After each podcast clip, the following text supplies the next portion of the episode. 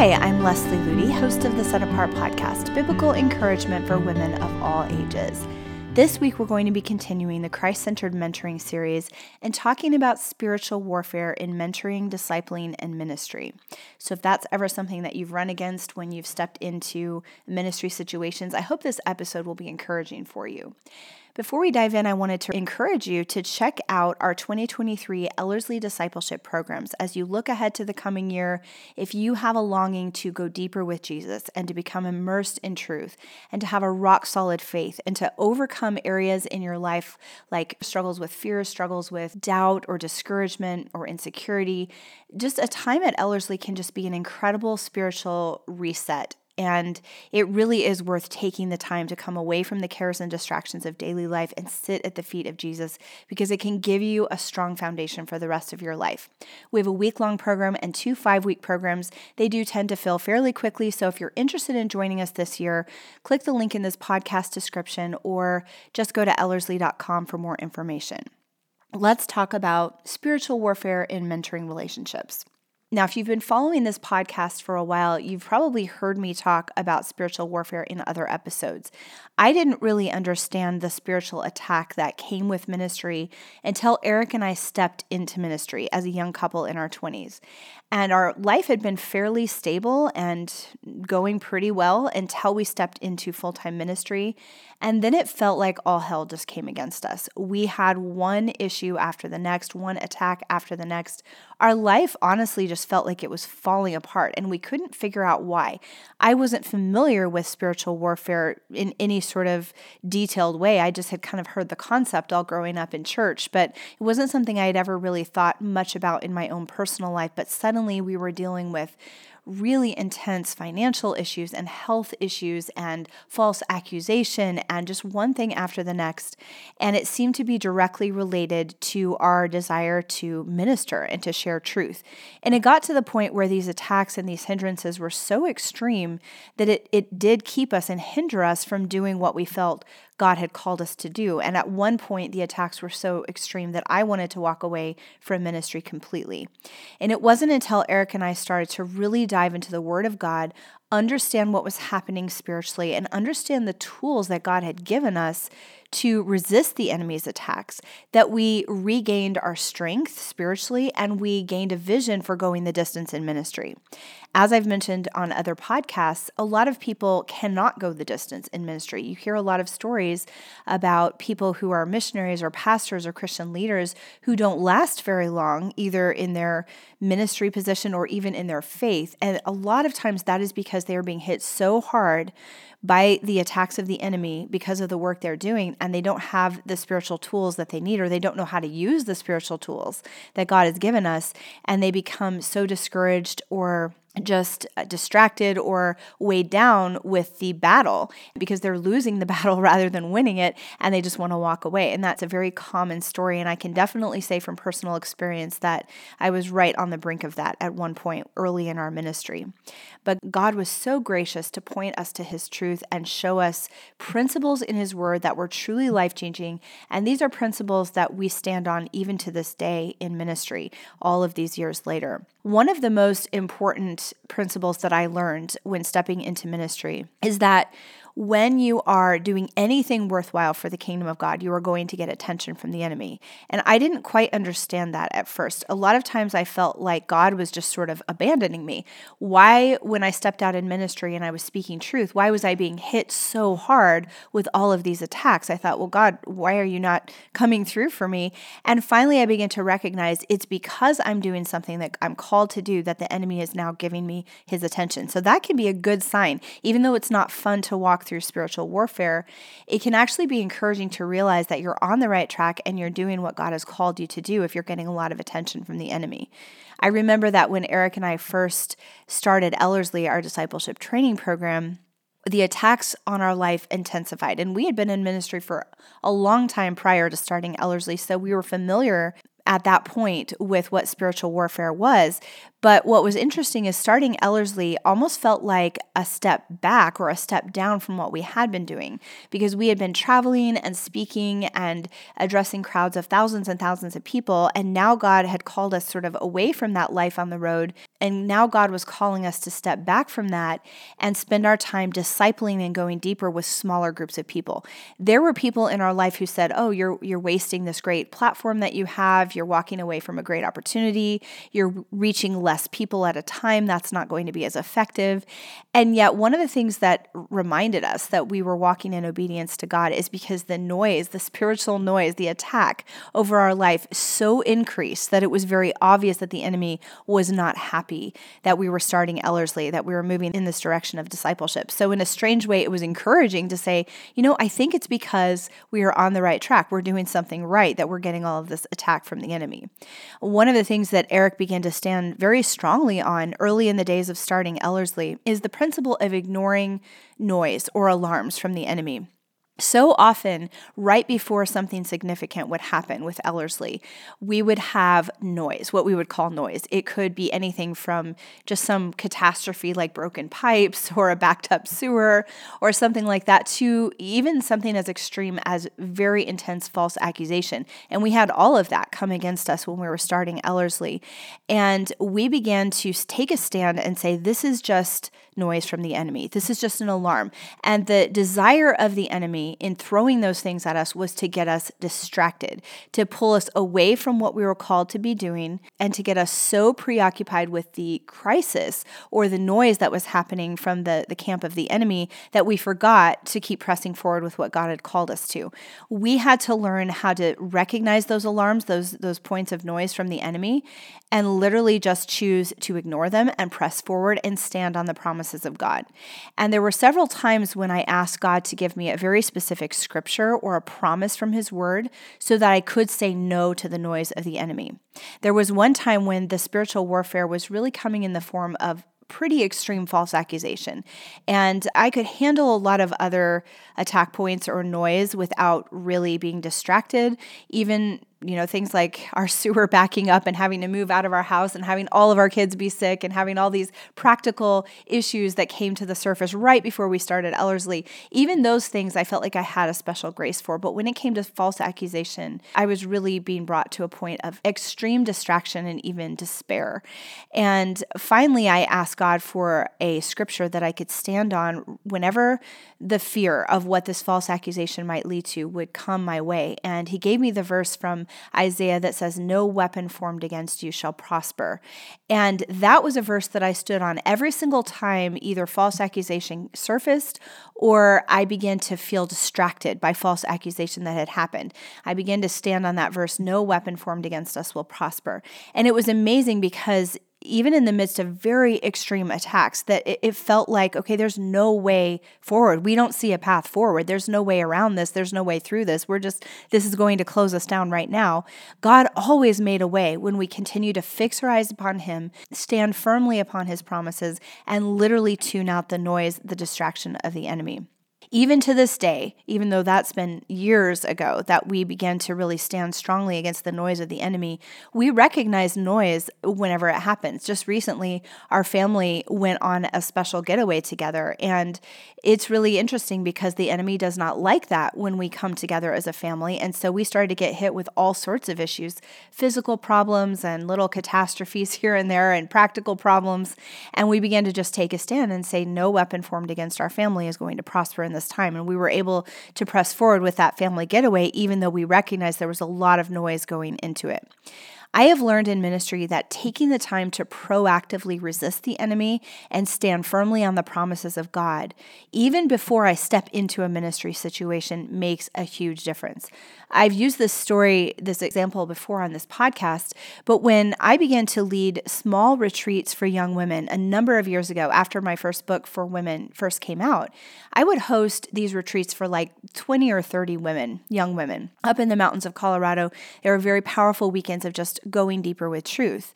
And it was interesting to see how often so many of the girls who would come from out of state to attend these weekends would be too sick to continue. They would maybe get off the plane and be sick with maybe food poisoning, or it, it could be one thing after the next migraines, just things like that.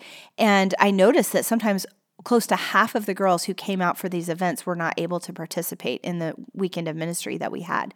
We began to recognize that as hindrance from the enemy, that the enemy was putting these attack points in these girls' lives so that they would not hear these messages. And we began to take a stand against it.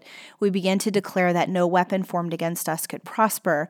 And the following year, we hosted one of our first larger conferences for girls. I think there were about 400 or 500 girls and young women that were attending, and we did not have one girl who couldn't be there because of sickness. So just to see the incredible shift in pattern that happened simply by taking our position in Christ and resisting the enemy.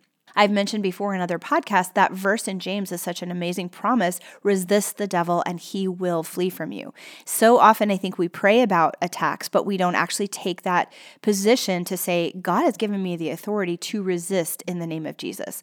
And like I've said before, resisting the enemy does not have to be a big dramatic display. We've all seen those kind of humanly contrived ideas of what resisting Satan is supposed to look like. And most of us are not attracted to it and don't want anything to do with it. And I know that's the way I was for so many years. It's like I'd see these things on TV or like these just really big displays that were obviously contrived. And I thought, well, if that's what spiritual warfare is or, you know, resisting Satan, I don't want anything to do with it. But when you look at the word of God, it doesn't have to be dramatic. It doesn't have to be a long drawn out thing. It's simply taking our position in Christ and telling the enemy no because of the power of the name of Jesus. And we need to remember it's not the way we do it or how we do it that actually causes the enemy to back off. It's the power of the name that is above every name, the name of Jesus Christ. And even a little child can resist the enemy through the name of Jesus. I have noticed through the years in ministry that every time we choose to say no to the enemy and ignore that noise, ignore those alarms, and just say, nope, we're pressing forward with what God has called us to. The enemy cannot win a victory here. He's not going to put a hindrance in our way. Through the power of Jesus' name, we're saying no to that and we just keep pressing forward. Every single time that noise quiets and melts away and fades into the background, and all the things that felt so chaotic and so stressful just fade, and we're able to press forward with what God has called us to. I cannot count the number of times I've been about to step into a speaking event or hosting a conference or discipling someone, and all of a sudden it just feels like my life is falling apart, whether it's a sickness or a crisis or a distraction or a relational issue or something something that comes to the surface. And when I just put that aside and say, nope, that is not going to hinder me from walking in obedience, Lord, I'm trusting you to give me the strength that I need. And thank you for giving me the tools that I need to say no to the enemy. And I say no right now in Jesus' name it's incredible. I am always able to do that ministry even when when i look at it in the natural it's like well the sickness or this headache or this you know losing my voice or whatever it is is going to prevent me from doing this. Every time i say no to that noise it doesn't prevent me because the power of his name is greater so, one of the things I would like to encourage you with is that no matter what form of ministry or outreach you may be stepping into, not to be surprised by backlash from the enemy. He doesn't want you to build God's kingdom. He will do everything in his power to cause you to give up, to walk away, to feel discouraged. And some of the most common attack points that I have found in my own journey into ministry one would be exhaustion. Suddenly you're just exhausted, you just aren't motivated, you can't seem to have any energy for what God has called called you to. I remember reading in the book Tramp for the Lord by Corrie Ten Boom how she and her ministry partner went to a certain country in Eastern Europe and they just both felt so sluggish and so exhausted the whole time they were there and they couldn't figure out why because they weren't sick. And finally, a, a Christian friend said, Have you actually resisted the enemy? Because the enemy doesn't want you here and he's bringing this attack against you. So they just took time to resist any enemy attack over them and that exhaustion lifted and they were able to go out and witness witness and share the gospel. Another point of attack that you might notice is relational discord. Whether you're stepping out in ministry and maybe there's tension on your ministry team that's just coming out of nowhere, that can oftentimes be something that the enemy throws in there to cause distraction. Because if he can bring disunity between you and those you are standing shoulder to shoulder with in ministry, he's going to break down your ability to share truth and share the gospel. Or it could be relational discord that's coming from the outside. That's what happened to Eric and I as we were starting Ellerslie. There were people in our life that weren't a part of our ministry team or our ministry in any way, but there were people we knew and they had been completely fine with us until we stepped into this this calling of starting Ellerslie, and suddenly they began to criticize and nitpick and find fault and accuse us of crazy things. And just all of this weird relational discord came up out of nowhere. And for so long, it was a distraction until we finally saw it as an attack from the enemy and recognized that our battle was not against flesh and blood. It wasn't against these people specifically. It was about the spiritual powers that were trying to distract us and hinder us from what we were called to do. So begin to take a stand against that. One of the biggest areas of attacks that I often face with ministry is discouragement.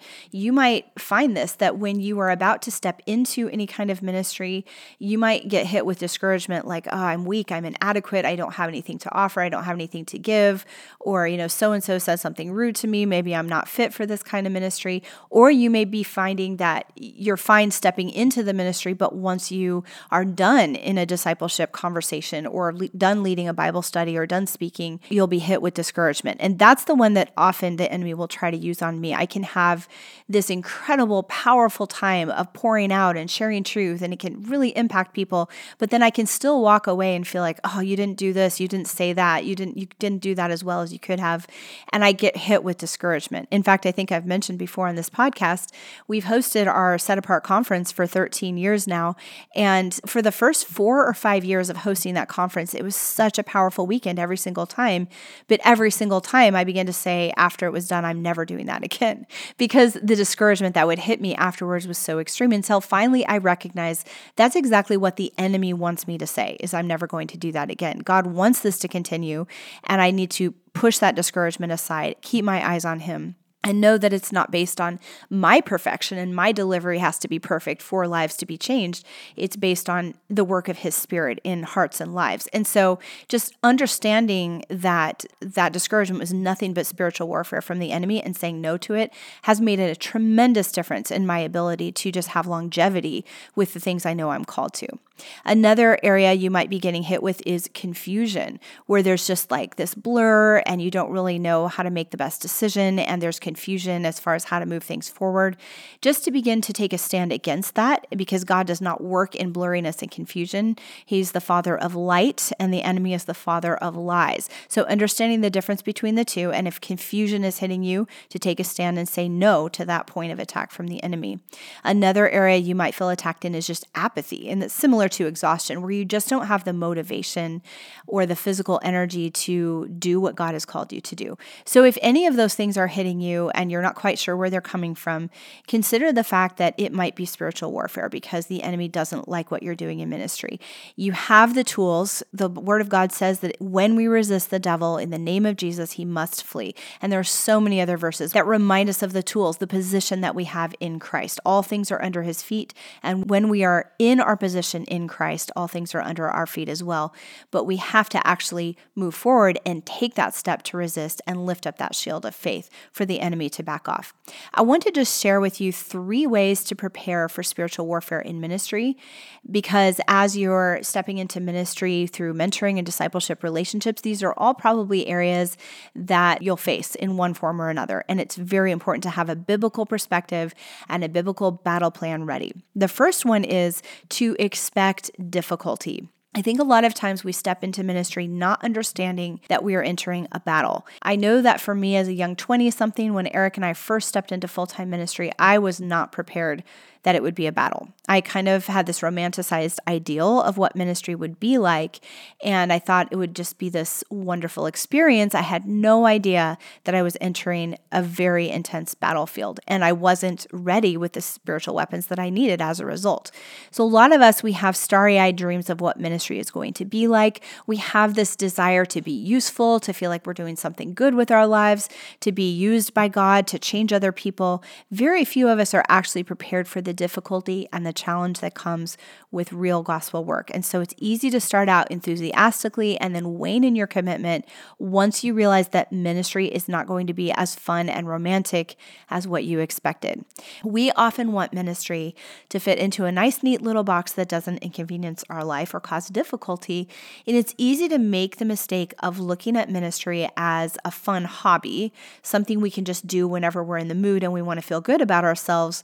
Maybe it'll bring some excitement or enjoyment to our self focused lives or make us feel like we're doing something valuable. But real gospel centered ministry is not meant to be just a fun hobby. It's meant to be a cross. It's the narrow way of the cross. If you look at Jesus' example of ministry, he poured out everything and he was in great agony because of all that he was giving to save us.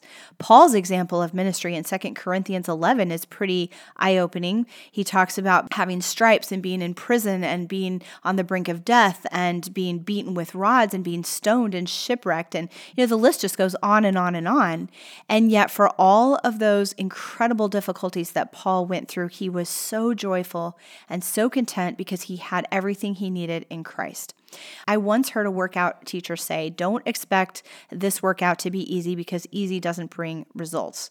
And that's the way I would say we should approach ministry. Don't expect it to be easy because easy won't bring life changing results. And as we've talked about at the beginning of this series, there is such a big difference between true life changing discipleship in the life of someone and just being a buddy buddy life coach for them, somebody who just kind of helps them along the way, encourages them here and there, or someone who really goes down deep and deals with the life or death battles over their soul. And if we're going to go down deep to that level where we're dealing with someone's eternal soul, we are stepping into a battle. So understand you're stepping into a battle and to also understand that God has given you all of the weapons that you need to fight victoriously against the attacks of the enemy in this battle. But one of the things that makes us a sitting duck for the enemy's attacks is when we don't understand that we are in a battle. So have your eyes open and don't expect the path to be easy. But secondly, ask for God's grace. Now, when it comes to ministry in the Christian life, it's not easy that we should be going after. We should be going after God's grace. So we don't ask for, Lord, make my path easier. We say, God, give me grace to walk triumphantly down this path of difficulty. God's amazing grace, his enabling power to do what we can never do on our own, can equip us to joyfully handle weights that we could never, ever handle on our own. Jackie Pullinger, who was a missionary to the walled city of Hong Kong, one of the most destitute places in the world, talked about sharing her home and even her bedroom with people who were recovering, like recovering prostitutes and drug addicts, women who just had completely broken lives, and she shared everything with them. But later in one of her speaking messages, she said to her audience, You may have your own room, but I have God's grace. God's grace is so amazing to equip us to go through things we never thought we could go through. What about when you feel ready to give up in ministry? I have reached that point many times. And if you continue on this path of obedience, you may reach that point where the enemy wants you to give up. He's putting all this pressure on you, throwing all of these attack points at you. And the temptation is so strong to walk away. I've had moments when I've just been repulsed by ministry, like, I never want to do this again. I want to walk away right now. Or feeling physically weak, where I'm just unable to fulfill my calling, or being so discouraged by false accusation or criticism or slander that I just literally want to move out of the country and change my name and start a life of obscurity. And those are very real battles and struggles that I've walked through just in being in Frontlines ministry. But I can tell you from firsthand experience that whenever I have cried out for God's grace to endure and to triumph through those attacks. His grace has always been sufficient. He fills me with His heavenly perspective. He gives me strength to endure and to even love the calling, the path that He has called me to walk, even in spite of the difficulty. And then, thirdly, learn how to resist. Even if you don't feel like your ministry is large or significant, even if you are touching just one life with the hope of the gospel, you are going to be a threat to the enemy, and he is going to do everything that he can to get you to stop. Before you sit down to mentor someone or lead a Bible study group or teach a Sunday school class, before you go on a missions trip, even before you share the gospel with a family member or coworker, I would encourage you to take some time to intentionally put on the armor of God and to resist the enemy's influence proactively. And I love the story that Otto Koning tells in his message, The Snake Story, how he was in these jungle tribes in New Guinea and the spiritual warfare was so extreme to the point where the people really couldn't even hear the message of the gospel because the enemy had them so distracted with so many noises and all sorts of things. Just the, the story is actually quite hilarious, but how Otto Koning, this missionary, he actually began to resist the enemy before he would ever even go anywhere to share the gospel. And the difference was absolutely incredible. The people said to him, We don't know what's different, but now we can actually hear you with our understanding. And before they had just heard his message with their ears, but they didn't really understand what he was saying. But when he resisted the enemy, the enemy couldn't hinder these people from actually hearing the gospel. Be freshly reminded of your position in Christ because that's how you will truly be prepared for the battle. Resisting the enemy, as I've said before, doesn't need to be dramatic in order to be effective because even a child can resist Satan through the name that is above every name, the name of Jesus. And another area to resist the enemy in is his hindrance over the lives of those you are seeking to reach. Sort of like what Otto Koning experienced in the jungles of New Guinea. When you sense that there's just a barrier and someone cannot hear you, they're so entrenched in darkness that they may hear the words you're saying, but they have no ability to truly comprehend it. Take some time to resist the enemy's hindrance over their life and tell him, you know, back off. You are not going to hinder their ability to hear truth in the name of Jesus. And you might be surprised to see the difference that comes in their ability to hear the words of truth that you're speaking. Understand your authority in Christ. It says in 1 Peter 5 8 through 9 Be sober, be vigilant, because your adversary, the devil, walks about like a roaring lion, seeking whom he may devour. Resist him, steadfast in the faith. Enemy harassment is very different from godly discipline. God's discipline does bring pain into our lives and trials into our life, but it's a healthy, productive pain that leads to greater strength and it has purpose and hope. But an attack of the enemy is basically designed to hinder us from moving forward in what God has called us to do. That's something that Paul mentions how he was intending to go into a certain place to minister, but the enemy hindered him. And that's the point of an enemy attack is to hinder us. It's so amazing to realize that all of the spiritual warfare that we go through, the difficulty, the battle that we fight, all of this can be leveraged into greater ministry strength. We don't need to just be victims and say, oh, I've just been hit so hard by the enemy. Now I have to sort of wallow in frustration and discouragement. We can actually see God leverage all of those difficulties and all of those battles into greater ministry strength. I can honestly say that the spiritual warfare that Eric and I faced early in our ministry and that, that we continue to face being in frontline Christian ministry is what gives us the strength to endure. It's what gives us heavenly perspective. It's what gives us patience through trials. It gives us such an incredible strength to deliver the hope and the message of the gospel that we wouldn't have if we hadn't walked through those battles and seen the victory of God and seen the faithfulness of God and understood the grace of God. Maybe if you've read the story from Corrie Ten Boom's book, The Hiding Place, where she and her sister Betsy were talking about the difficulty that they were facing in the concentration camp, but it was such a dark and oppressive place. And there was death and despair all around them. But Betsy had this vision that after they would be released from the concentration camp, they would have a message to bring to the world. And she said to Corrie, They will believe us because we have been here. Think about that for a minute. Whatever you have walked through, whatever the enemy has tried to hit you with, if you turn to the power of God, the faithfulness of God, the promises of God, and allow God to walk you through to a place of victory, which He is very interested in doing when we yield to Him, you will have a message to share with others. And people will listen to the message that you have to say so much more intently than if you'd always had an easy path. So don't despise these days of difficulty. Don't despise the battle that God has called you to fight because His grace is sufficient and He will leverage every difficulty, every battle that you face with the enemy into greater strength when you allow him to be everything he wants to be in your life and allow him to bring you to that place of triumph and victory. So, in summary, spiritual warfare goes with the package in any kind of ministry, but we are not helpless against Satan's attacks. We have everything we need to resist him, to tune out his noise, to stand on the promises of God, to press forward, and to watch him flee. And even when he's telling you that there's no way to gain a victory, the power of God is so much greater than the power of the enemy, and he does not have power over us when we are in Christ. I encourage you to take a stand against the enemy and to be aware of spiritual warfare and to go to the Word of God and become equipped and prepared to enter a battlefield of ministry. And when you do, you will find this incredible experience of God being with you in every battle and giving you everything you need to say yes to what He has called you to. I hope you've enjoyed this week's episode. If you'd like to go deeper into building a Christ centered life and to even go deeper in what it means to understand spiritual warfare and resist the enemy, go to setapartgirl.com and look at the many articles and resources. There's an online mentoring program and some online courses that can really help you take these truths deeper. I pray you have a blessed and Christ centered week.